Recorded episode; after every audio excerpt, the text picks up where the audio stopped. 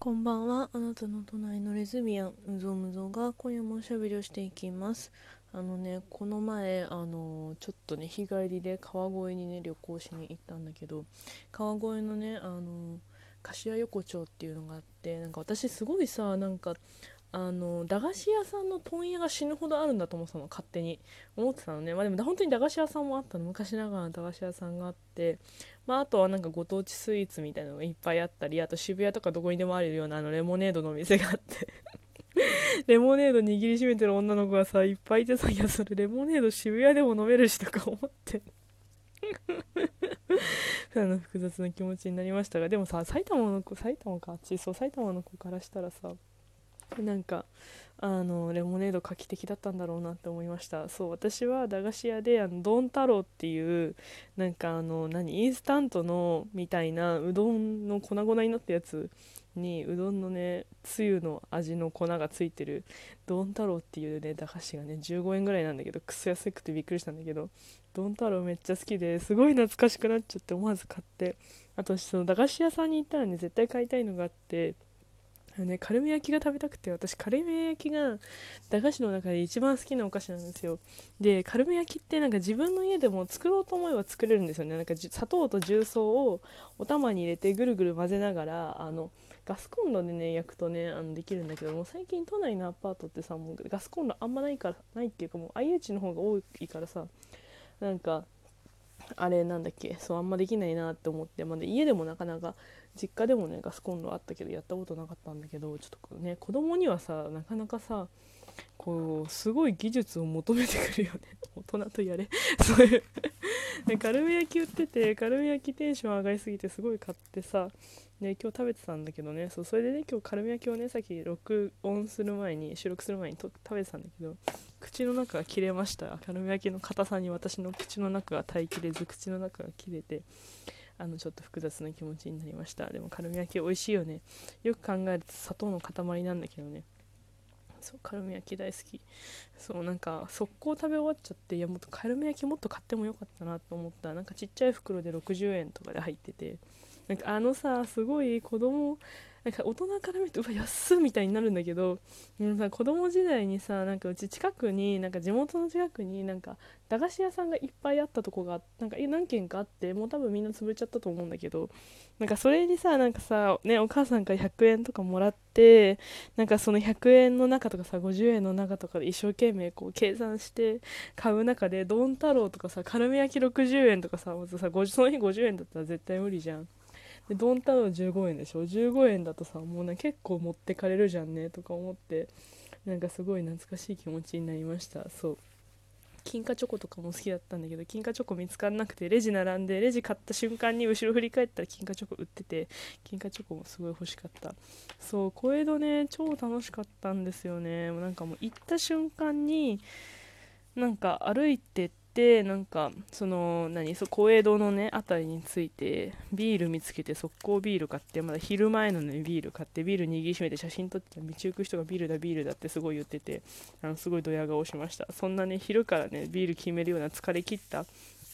あの社会人は私たちぐらいしかいなくて逆にびっくりしたんですけど意外と疲れてる社会人少なかったねって言いながらね一緒に友達とデズ友と行ったんだけどね飲みました。そう。なんか週末この前のその休みはさそれがすごい楽しくてなんか平日逆になんかもういや穏やかな方がいいんだよ穏やかな方がいいんだけどなんか別にこうこうだっていうさなんかラジオトークでこう特別すごい話すようなことが起きたかっていうとまあ起きてないし別にそんな毎日事件起こったら困るしさなんていうのかななんていうのかなあのすごいじ毎日そんなさすごい事件が起こるわけないんだからさ起こるわけないし起こってしまったら困るしさそうなんかあのうんなんかいろいろ思ってなんか今日何話そうかなと思ったんだけどなんかあれなんかねうち友達となんか自我が芽生えるのは25歳から説っていうのがあってなんか なんかその前にその25歳から自我が芽生える説よりも前になんか25歳になると1回もうなんかいろいろ一周回ってバブになるよねみたいな話があってバブってなんかもうあれなぜかその辺のタイミングで赤ちゃん帰りするよねみたいな話をして25から27ぐらいまであのバブ赤ちゃん帰りやばいよねみたいなこと言ってて。いやなんかあれなんですよ。なんか25ってさなんかさストレ4大行ってまあ、一番一般一般的なのか分かんないけどさ、まあ、よく大多数の人が取るであろう、ね、4年生大学とか行って卒業してで働き始めて25歳ってね多分働いて3年目とかさなんか2年2年終わって3年目とかなんかそれぐらいでしょ？でなんか自分ある程度こう仕事もちょっと慣れ始めむしろなんか3年目って仕事さクソほど辞めたくなるでしょ？それでなんかまあある程度こうね、お給料をもらってその中で生活していくことにも慣れたりとかさ、ね、実家暮らしだったらまあまあお金貯まってくるだろうしなんかそのタイミングでこうオタクだった子はちっちゃい頃こうたくさん買えなかったグッズを鬼のように買いあさったりとか私は25歳ぐらいの時にディズニーにはまりまくってもう年パスほどじゃないんだけどでもすごい勢いでねほんとショーが変わショーパレが変わるたびになんか ディズニーに通ってたんですけどそういう風にやったりとかグッズめっちゃ買ったりとかこのおたかつめっちゃ楽しんでたりとかねしたんですけどそういうこう自分で何かをすることがいろいろできるようになる。だから自分のお金で好きなような遊んだりするのができるようになる年齢だなと思って。でなんかそうそうそう。でこうちっちゃい頃のねうさはらしかのようにお金を使いまくったりとかして赤ちゃん帰りするんですけど 私の中で。私と友達の中で。でねなんかそれで25とかってさその社会人として自分はどう生きていくかみたいなところをちょっと考え始めるんじゃないかなっていうのもあってやっぱね20歳も半分過ぎたしみたいななんか30歳がなんかそろそろ現実味を帯び始めてさなんか今まではさ大学受験とかさ高校受験とかさ就職活動とかがあってでなんかこう、まあ、会社の社会に出たらこういう人であるべきだみたいなさそういうこうなんか世の中からの何て言うのかなこうあるべきだぞとかさ次はこれ次はこれみたいな大学受験とか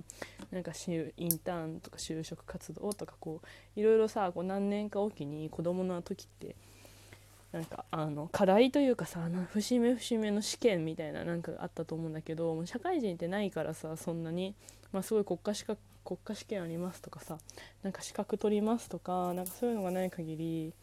社内のねなんか昇級試験とかある人はなんかある逆にいいなと思うんだけど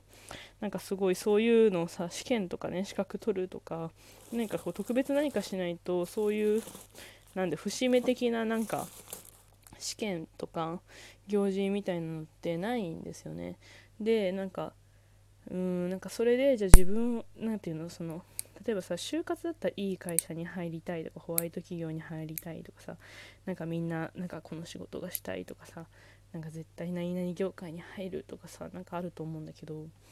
でなんかうん何て言うのかななんか働き始めもさ親がお金大学まで出してくれたわけだしとかなんか大学生まではやっぱ学生だからさなんか親がやんやんやんや言うのにいろいろさ言うこと聞いたりとかしてただろうけどなんか大人になり始めてその自分のお金が自由に使えるとかさ自分の時間を好きに、休みの時間とかをさこう自分の何て言うのかな好きにっていうか思ったように自分のお金を使って思ったように過ごすことができるようになってなんか私もねやっぱ25歳とか26歳の時になんかうんなんか社会的にこうって言われてるから例えば社会的にこうなんて役に立つ人いないなさいみたいななんかそういうのがあったり人間力を高めろみたいな言われるからなんかそうあらそうなんなきゃなみたいに思ってたしなんか私は本当高校生の時すごい荒れてたからなんかね荒れててなんかいろいろあって生きてしまってる今があってでそのね助けてもらった人たちのために今度は世の中に恩返しするつもりで生きていきたいなみたいなのを思ってたけどでもなんかまあ今でもねもちろんそういう気持ちがないわけじゃないんだけど何て言うのかな。なんか本当に自分はじゃあどう自分という人間はな自分という人格自我が、まあ、どういうことが喜びで幸せでどう生きてったら本当はどういうどういう風にしたいのかなみたいなのをなんかすごい考えたんですよね。なんかそういう時間時間がちょうど2526みたいな、27ぐらい。28とかさなると腹くくり始めて2930でね転職する人がいたりさなんかいろいろあると思うんだけど、ね、私も独立したしなんかそうそう。でなんかじゃあ自分は本当に親の声も気にせずまあ、会社はクソくらいみたいな時もあるんじゃないですか？3, なんか3年目って。え、なんかそんな中でじゃあ自分は何をしたいのかな？みたいなのこう自我。そういう意味での自我がね芽生えるのがなんか25歳以降67とかなのかな？なんていう話をねよく友達とします。皆さんどうどうなんだろう？これ結構なんかみんなそうなんじゃないかなと私は勝手に思ってるんだけどなんか伝わるかな？この感覚。なんかああ確かにみたいにななんかなったらいいいいないいなっていうかちょっと嬉しいんだけどうん。ね。だからなんか元カノ年下だったんだけどとかねなんかまあいろんなそのビアンバー行くともいる大学生からさ本当にお姉様までさすごいいっぱいいろんな人会うんだけどなんかこう何て言うのかな。あこの子幼いなみたいな時とかに出会うとあでもまだもう字が芽生えてないもんなみたいな 風に思うとなんか気持ちが落ち着くんだよね。自分の防衛反応なんだけど。そうそんなことをね思ったりもします。そう。なんか 元カノなんか元カノすごいそうなんかいいお友達になりたいって言われそっけないんだけどもうどうしたらいいか分かんないとか言って他のレズ友に相談したらもうまだ自我が芽生えてないんだからいいのとか言って。そこまで年下じゃねえぞと思ったんだけど。っていう風に都合のいい言葉としてね使っております。そう。まあでもね本当になんかま